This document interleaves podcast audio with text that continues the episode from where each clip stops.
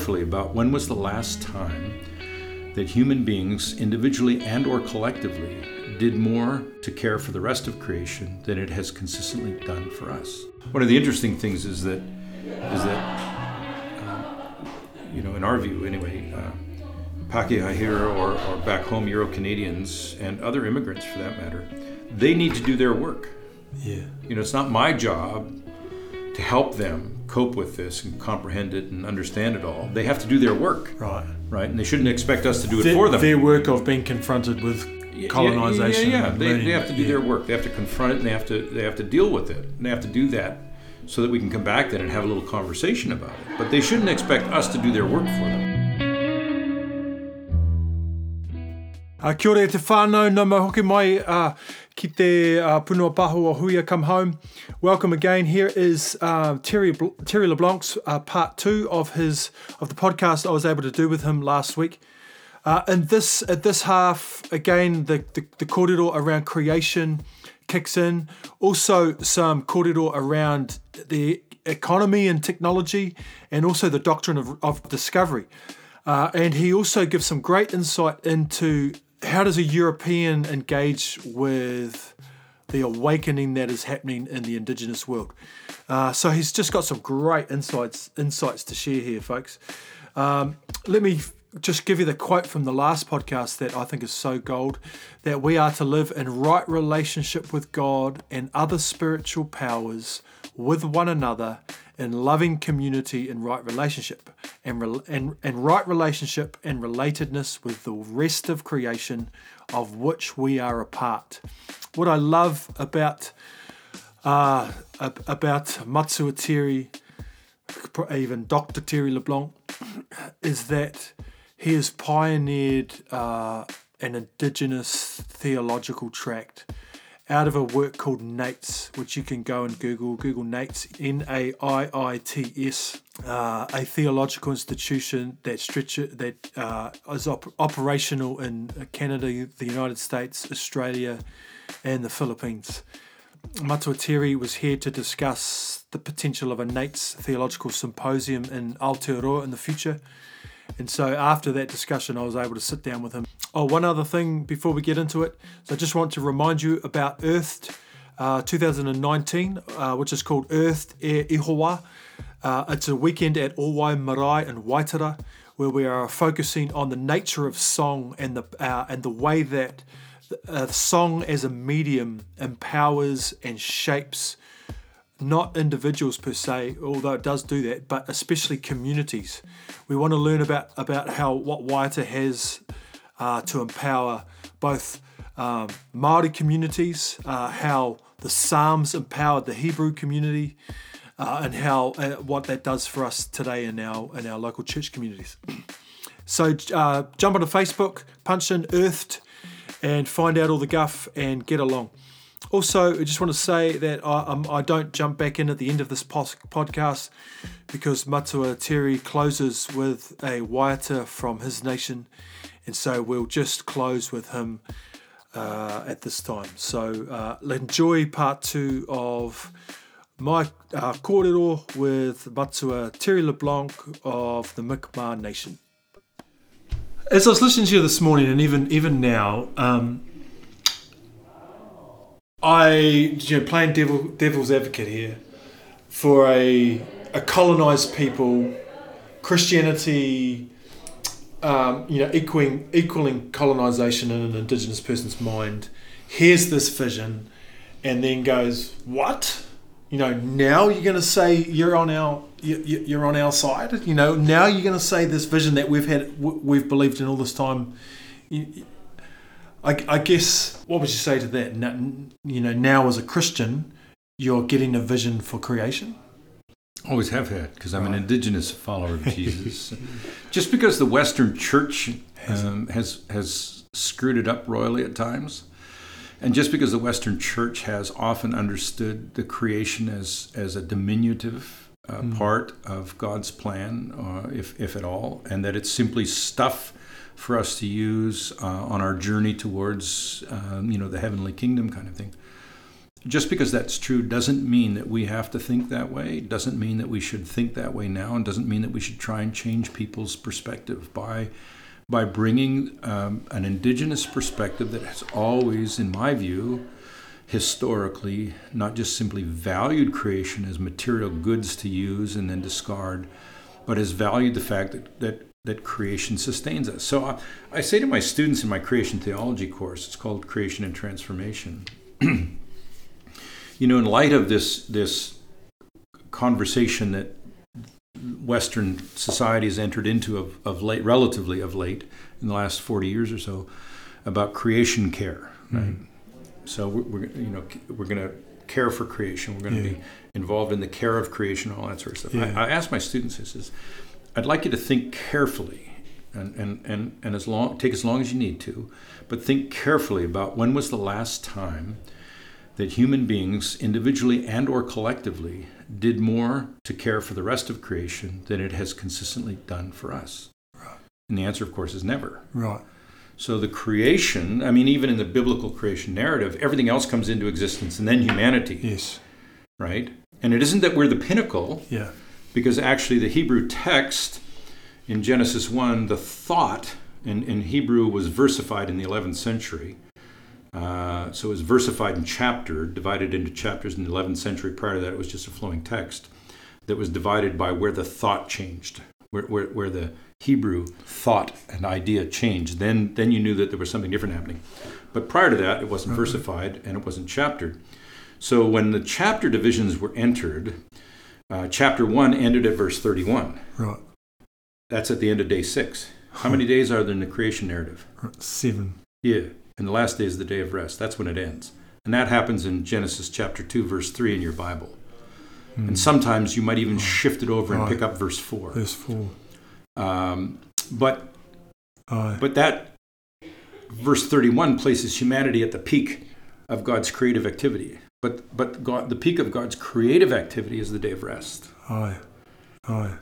Right. right? And, and, and, and, we, and we know clearly Aye. that man was not created for the Sabbath, but the Sabbath for man, uh, humankind, I should say, um, since so so the the the whole the whole idea of of creation being this uh, this nurturing, sustaining reality um, is something that Western folk have just come to, but indigenous people understood themselves as part of creation that, that we were interdependent, interconnected with it because it provided for us. Oh, Whether it was Maori or Mi'kmaq, I mean, you know, it provided for us and it continues to do so to its detriment. Right. Right. And, and our arrogance right. is the only thing standing in the way of us changing how we behave our arrogance to say that human beings are more important than anything else. Right. And uh, sort of in, in, light of this, as I'm listening to you, I'm also seeing my Facebook feed right now. And I know some of my friends will probably listen to this. And some of these friends of mine post, you know, the, the idea, you know, climate climate change is, is, a, is a hoax. So I, I guess let's just talk about that very, very briefly because that's very relevant to, to mm-hmm. global culture right now. Mm-hmm um, you know, you, you're obviously you, have already articulated that Indigenous communities have a vision of oneness with creation, so that's that's that's sorted. But the narrative, particularly from evangelical Christianity, that climate change is a hoax to make money, what would you say to that? Well, I would say that, again that's rooted in the idea of, of a, an eschatology that sees this creation as being uh, consumed by fire and replaced. Right. So that's what it roots right. in. So I, I, mean, if I could be so bold as to say that, that Christian theology over the centuries is what has created the frameworks within which we live, whether it's economics, okay. social structures, or otherwise, uh, or at least contributed to the foundation of them, maybe put it that way. And, and the, the idea that climate change is a hoax roots in the idea, for, for evangelical Christians anyway, roots in the idea somehow, in my mind at any rate, as I listen to students in my classes over the years talk about it from those perspectives, roots in this idea that creation is subject to destruction and replacement. Um, and, and, it, and it isn't that the people that are going to articulate these questions on your Facebook post will even be able to say that that's why they're doing it. They wouldn't. Right. They, they wouldn't, and, and nor would they think about it. Any more than we think about a lot of behaviors we engage in. We don't stop to say, where did that come from? We just do it out of force of habit. And we think, theologically, we think some certain particular ways out of force of habit. Okay. You know, it's, we've done it for so long. Um, but stepping back from that, even if climate change wasn't real, the biblical injunction is Right, to right. live in those three spheres of relationship in the right way. Yes. Yes. I mean, Tika. uh, you know, and again, so I would I would say to, this, to, to people that that you know that um, think in a particular fashion about the, about the uh, difference in relationship between men and women, the difference in who we are, men and women. So even if we say Genesis three articulates this this shift or change in the relationship between a man and a woman, where now, you know, as the as the, as the text goes, um, you know. Uh, you will long for your husband, and he shall rule over you. In pain and suffering when you give birth to children, you'll long for your husband, and he's going to rule over you. So let's assume that we interpret that in the traditional way Yes. for the moment, and and the man is over, white, white way. and the Yeah. man is over the woman, Yeah. now, now in indigenous context, we've never understood that that way that I'm aware of. But but let's assume that. I love it. Okay, let's assume that that Western theological presupposition holds, and and men are supposed to dominate women and so on, and that's a part of the fall. What act what actions take place in history that that deal with the consequences of the curse and of sin? Assuming Genesis three is a description of the curse. Okay. What what takes place? Well, if we're if we're Christian, we say Jesus enters the world. He comes into in, into the world as a child, born of a virgin, lives 33 years. Three of those years are his ministry. At the end of the, that period of time, he's crucified. He dies. He's buried. He raised. He's raised from the dead, and he ascends into heaven. Right? And and we say that's what happens. But what did all of that do for us and the rest of creation? What happened? Well, the curse is dealt with, right? Yes. So, so, and we sing that every year at Christmas time. We sing, you know, uh, "Joy to the world, the Lord has come," and and the refrain there: "Far as the curse is found, far as the curse is found, far as, far as, far as the curse is found." And of course, the curse is found throughout creation. But Jesus comes and he deals with the curse. Paul puts it in Galatians 3:13. He says, "Cursed be any man who hangeth upon the tree." But when Jesus hangs on the tree that would be a curse for you and I, he turns the tree of the curse into the tree of life. I, I, Right. I just read that yesterday. Yeah, he turns the tree of the curse uh. into the tree of life. And so and so he deals with the curse. So if the relationship between men and women is men lording it over women and domineering women and women being subservient, at the very least that's dealt with by Jesus on the cross. Right. The So why is it for the last 2000 years we've continued to see the church suppress and oppress women I, if Jesus dealt with the curse? See, so my point is I. Oh, come on, bro. fail to read the text and live into the text, but rather we interpret or, or place into the text our own desire, and we do the same thing with creation. So even if there's no climate change, even if that's not a reality, the invitation in the text of Scripture is to live into right relationship because Jesus makes it possible, because he deals with the curse, and part of the curse was the land being cursed as a result of the actions of our first parents. And Jesus is restoring that and leading us towards this place of its renewal and restoration and, and the renewal of the heaven and the earth. Oh, beautiful, bro. Beautiful. Um, here's a question. So, if let's just say colonization and for our peoples, which really came off the back of an economic vision, an economic vision from Adam Smith, John Locke, uh, a system based on land. We, we've shifted from well, we haven't fully shifted, but we are we are a, we're in that transition phase from a land, say, a land-based econ- economy to an information-based economy.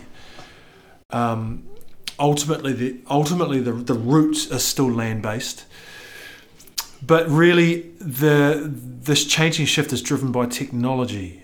Um, as a theological institution, and you know, as a passionate theological person yourself. Uh, what do you have to say about the vision of technology and perhaps where the vision of technology and economics is taking the globe? Or is that just is that another podcast? it probably is.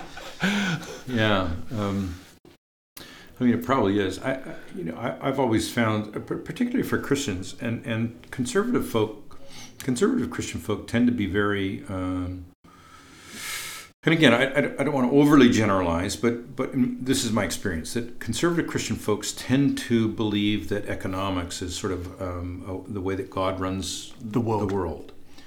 Um, and, um, and I mean, it's an intriguing thing because the you know contemporary economics, as you as you pointed out, Adam Smith's you know the invisible hand of the market. Mm-hmm. The, you know, there's this there's this invisible force that moves you know markets and you know out of our own self-interest. But but yeah, well, exactly, and that's my point. Is mm-hmm. is is it's all driven by uh, the need to put yourself ahead of anybody and everybody else. And and and the interesting thing is, the text of Scripture says let no one regard his own needs as of greater importance than anyone else. But oh, but anyway, but and Jesus Jesus makes pretty clear in in all four uh, of the recordings of, of, of of his life in the Gospels, and again in Acts 2, 42 to 46, and again in 2 Corinthians 8 with Paul and, and Luke and Acts, um, they make it pretty clear that there's this interdependence that humanity uh, should have um, one human being with another and, and one group with another where economics should be for the mutual advantage, the general advantage of people. So if you want to talk about economics. But the bigger issue is economics comes from uh, two Greek words, oikos, which means household, mm-hmm. and noumia, law. So a household law. And, and, and, and, it's, and it's applied to this idea of stewardship, so that when, when someone who owns property uh, entrusts the property to a steward to care for while they're away on vacation, uh, and, and you read of that, of course, yeah. with, uh, with Jesus' parable. The expectation is that what, what has been entrusted to them will be returned in good order. Right. Um, and, and, and there might be an increase, but it's less an increase uh, in value, although we'd like to put that you know, into the picture with the talents and the parable of the talents. But it's, it's, it's less about that than it is about, about returning uh, in good order. Uh, you know, it's, so it's like it's like when you borrow somebody's car and you get it muddy. You want to take it to the car wash, wash it off, maybe do a wax job on it, okay. so it goes back to the person better than better it was. Than it yeah. Right. So it's yeah. so it's better than it was, but it isn't always about an economic increase. You know, as as the parable of the talents would say necessarily. It's about how do you return to God what God gave you and more. Right.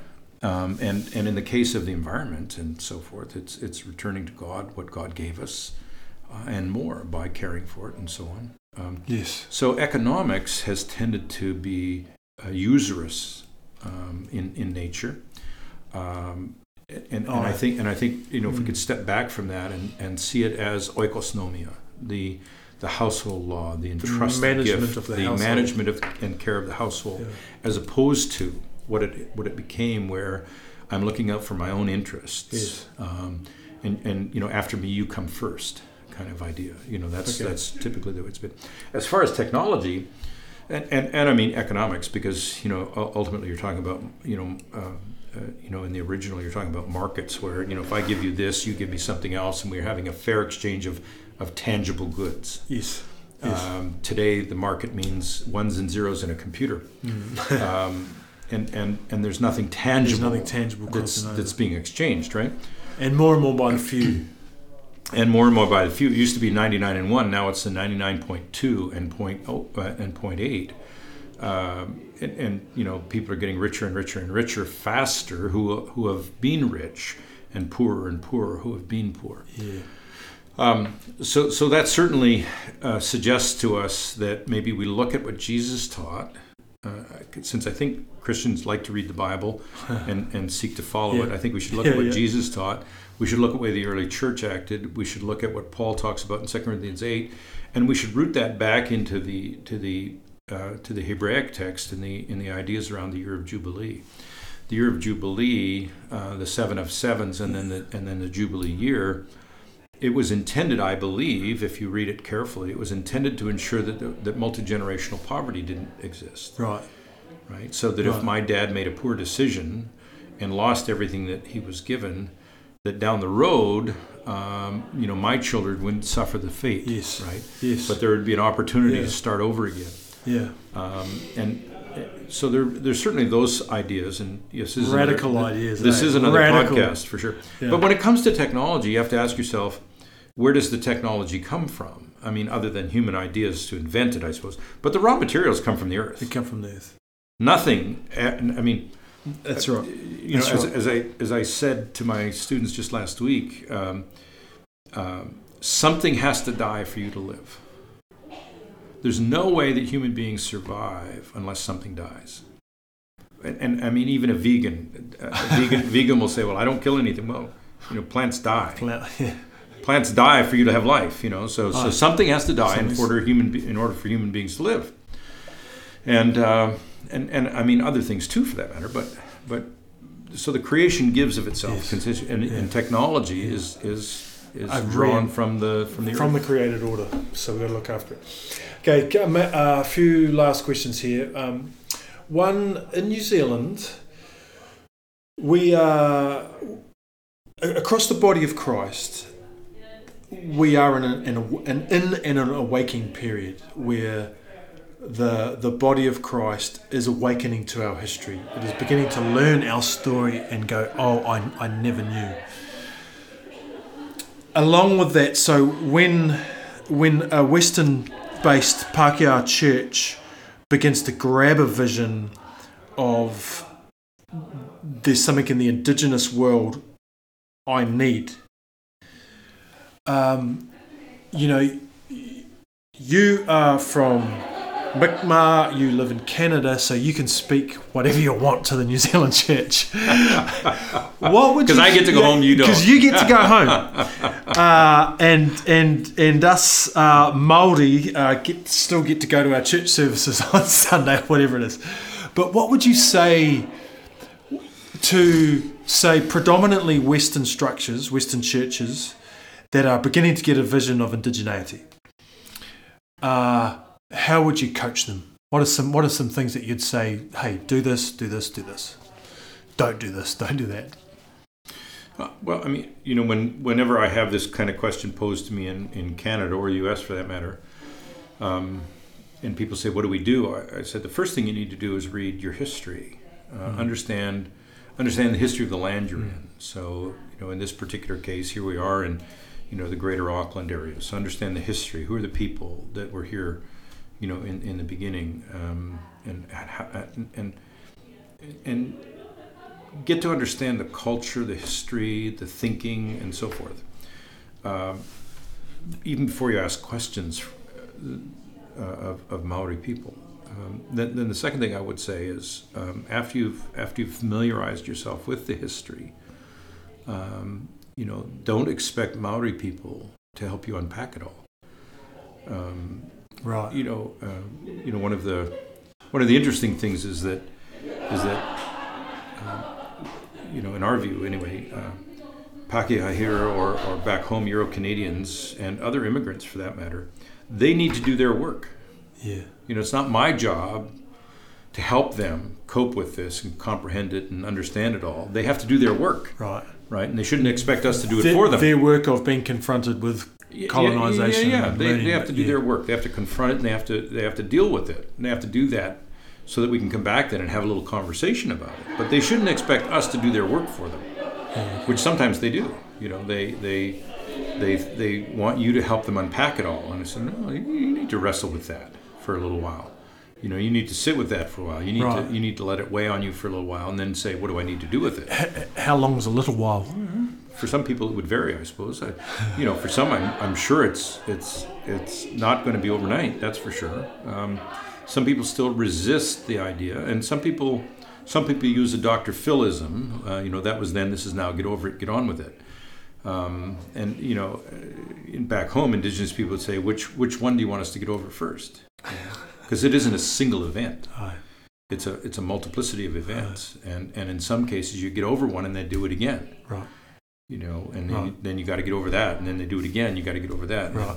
So it's, you know, it's you can't just get over and get on with it. Um, and I, and it, and it isn't that you want to wallow in the past. I'm, I'm not inviting Indigenous folks to wallow in the past or or Pakeha or otherwise. But but if we if we wrestle with how we got here, what are the what are the events, the circumstances, the ideas, the attitudes that created where we are today? Then we can say, okay, now how, if at all, can we rectify those things? How can we deal with those things, both attitudinally and behaviorally? How do we walk in reconciled relationship? Because re- reconciliation is not an event. Okay. It's not even a series of events. Right. It's creating a new framework for for renewed relationship. Okay. And that means you have to understand how the Right. old framework came into existence. Okay. Okay. And what would be some steps for the new framework? Well, one again is to understand it's not an event. Okay. It's not even a series of events. It's it's understanding uh, that we need to be in right relationship with one another, as I said earlier. Does does the who creates the framework? Well, uh, I, I think I think that there can be occasions where it's jointly created, um, where, where you know, and again, when the when the Western Church has done its homework and understands what it's done to create the circumstance they find themselves in Yeah. today with Maori Yeah. people here in in Aotearoa, then then they can say, oh, oh my gosh, look, we have to do this, this, and Right. this, or we. Or, or, or we feel this, this, and this, and then we talk to our, our, our, our Maori, Maori friends, um, members of the church, what have you, and we say, "What do we do about this? How, how do we Right. how do we how do we change the way you know?" So some of it will be a bit of a dance that you do together, um, you know, a bit of a haka and maybe a square dance all at the same time. I don't know. Do you see do you see this in your Sure. nation? Oh yeah. Same. Yeah. Yeah. Yeah. Yeah. Yeah. Same. Same. Um, yeah, I mean, we've we've had a, a group of evangelical churches in Canada that have come to our symposium now for three symposiums. Uh, representatives of, of the of the churches, and and and over the three times they've invited uh, uh, members of our NAIITS board to meet with them after the symposium for a dinner, and then on the Sunday morning to spend the morning having a conversation about about the the you know the symposium theme or topic or what have you, with a view to moving forward. And so we've done that for three times. So this past year, uh, 2019 June, when when we finished our symposium and did this, um, and they said, well. Uh, what's the theme for next year? And so I said the theme theme next year. And at the time, we were expressing it in, in terms of trauma informed care. How do we how do we unpack right, right. the intergenerational, multi generational trauma yeah. that Indigenous true. people have experienced, Yeah. and so forth and so on. Now we've moved that to more of a wellness model. So we want to talk about it from an from an asset based Okay. perspective. How do we move towards Asset health beta, and well being? Okay. How do we move toward health and well-being? And, and part of that comes out of uh, the fact that indigenous Mm. people have, have been Mm. seen as a problem to be solved for decades and decades and centuries. Right. And, and we're not problems to be solved. Uh, we're, the, we're part of God's mystery of creation. Yes. And, and, and there's, there's value in who we are. God, God Oh, doesn't just love us, He likes us. Um, so, so we said, uh, you know, that's our theme next year. Uh, well, can we do this again next year? And I said, you know, we've done it now three times. So now it's time for you to go and do your work uh, as a group of evangelical church leaders. What do you mean? I said, well, next year, here's our here's our topic. Next year, eh, do your work between now and then, and one of you, or, or, or a group of you, if you want to do it as a panel, come and present a paper at our symposium. Okay. Here's our perspective Okay. on this topic. Nice. That means the responsibility is on you to do your work and understand why this is a concern to us. And this is to a this is to a non-indigenous Mhm. person. Non-indigenous, non-indigenous awesome. Yeah. denominational leaders. Awesome. Do your work and then come and present it. Come and present it, and Yeah. and we'll talk And, about and it. And we'll talk about it. Wow. And then we're not doing your work for And you. people have done it. well, it's for next year, Okay. for 2020 in our symposium. Okay. Awesome. Look, let me close on this question. It's a bit of a biggie. Well, maybe it's not. Maybe you've answered it by saying know your history. But tomorrow um, we commemorate uh, Captain Cook arriving in Aotearoa for the first time. 250 years since um, the Endeavour came here and Pākehā first set foot on the whenua of Aotearoa. What, what would you want the church to be as a spiritual and political movement to dis I guess the term I, I use is to dismantle the doctrine of discovery um, in our in our nations. What would you want the community, the Christian community, to be as a part of that? You know, it's interesting because most Christians wouldn't be aware of the doctrine of discovery, and uh, for a lot of us indigenous people, we call it the doctrine of Christian theft. I shouldn't laugh. I shouldn't laugh. Sorry. I mean, it's it's it's you know, be no different than if if I were to come to a part of of Aotearoa and land on its shores and not see a single person inside or a single dwelling or anything like that, and say that this is empty and vacant land and I can do what I want with it. Uh, because I've back mm. in Canada in Mi'kma'ki, uh, where I come from, we've developed a doctrine called the doctrine of discovery, that says if I go somewhere and discover something that isn't being managed in the way that we would do it in our in our land in Mi'kma'ki, then then it isn't being used properly, and therefore it's mine for the taking. Huh. So so just because this doctrine comes into existence, um, and you know this is a curious thing for evangelicals because it's Catholic doctrine. Right. yes. Right. Yes. So the Pope says doctrine yeah, of discovery. Yeah. The Pope says terra nullius. The Pope says manifest destiny. The Pope says, you know, essentially. I mean, I'm, I'm being a bit trite, but but but it's a Catholic doctrine um, that oh, is given the that... force of law, um, and and in particular in the United States in 1823, it's given the force of law by then Chief Justice John Marshall in the really? Supreme Court in the United States, and then Canada imported the the, the decision. So it becomes a, for, a force of the force of, has the force of law, foundational law the, in juris in, in in American and Canadian jurisprudence that uh, upon which all land-based uh, decisions are made uh, okay. going forward. So if Christians would understand that that somewhere overseas somebody said whatever we find is ours because because we're passing this law as it were in our land for somebody else and recognize that that's what we would today call theft um, maybe we wouldn't maybe we wouldn't want to celebrate Cook. Um, then the second thing I would say is is that they need to disown themselves, uh, uh, uh, disabuse themselves, maybe is a better way to put it, of the notion that that uh, because our civilization wasn't of the same kind as European civilization, civilization at the time, that we were uncivilized, and disabuse themselves of the notion that we were godless heathen savages in a godless heathen land um, and and recognize that we were created in the image of like and likeness of God, just as they were. Because if they didn't think, if they don't think that we were, then they're then then they can't possibly be Christian because the scriptures they refer to to root Christian faith in say that humanity is created in the image and likeness of God. It doesn't say humanity in the image and likeness of God as Europeans. it says humanity in the image likeness of God. So I'd say they have, they have to step back from some of their uh, firmly held beliefs. The last thing I would say is, um, you know, when when whether it's Maori here or Australian Aborigines or or uh, our folk in our land, um, when Canada when Canada uh, commemorated its 150th year of existence just two years ago. How, how many years? 150 as a nation. Really? Not not not from the colonial beginnings. But it, but oh. it, it, became Canada in 1867.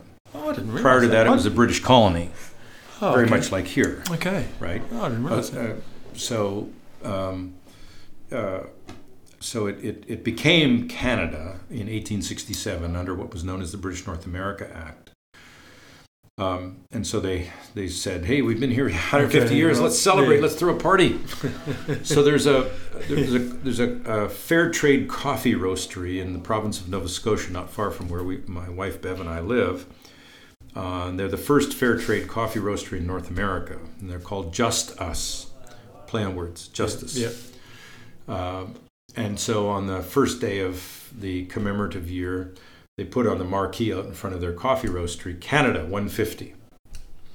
And, and then a few days later, they put below it Mi'kma'ki. Mi'kma'ki is the name of Mi'kmaq, Mi'kmaq okay. territory okay. collectively. Mi'kma'ki, 13,000. So, so again, perspective. Right. Uh, so the European right. church here, the European people, Pākehā people here, and other immigrants here need to understand that the Maori, you know, even with the tradition of their arrival in these lands, in the seven launches of canoe and all of that, given all of that, the Maori are the first people of this land. And long before Cook and crew, you know, landed off the coast. So, yeah. so put some stuff in perspective. Recognize that just because civilization looks different somewhere doesn't mean it's not civilized. Doesn't mean it's not organized. Doesn't mean that it's vacant or empty, free for the taking. And to recognize that a law passed somewhere, um, you know, uh, completely at a distance from this land, has full force in this land is ridiculous and and to learn what the doctrine of discovery is about. Yeah, kia ora. Awesome. Well, tēnā, tēnā koe e te rangatira, um, tēnō a miharo i kua rongo au um, ki, um, uh, ki uh, whaka, au whakaaro me te kōrero uh, tino pai rawe. So, uh, Matua Terry, thank you so much um, uh, for coming and uh, and uh, for sharing your thoughts. Oh, I think I've got through half my questions. uh, man, do, uh, could I ask you to close with a karakia or a waiata or a waiata or some sort of which maybe like? uh, um, waiata? Sure, sure. So this is a um, uh, this would be an old song for us. It's um, it's, uh, it's an invitation, and it simply says, uh, Let us gather together now, my friends. Come together, people. Let's bring our gifts and share them with one another, for without one another's gifts, our gathering isn't complete. And so it goes this way.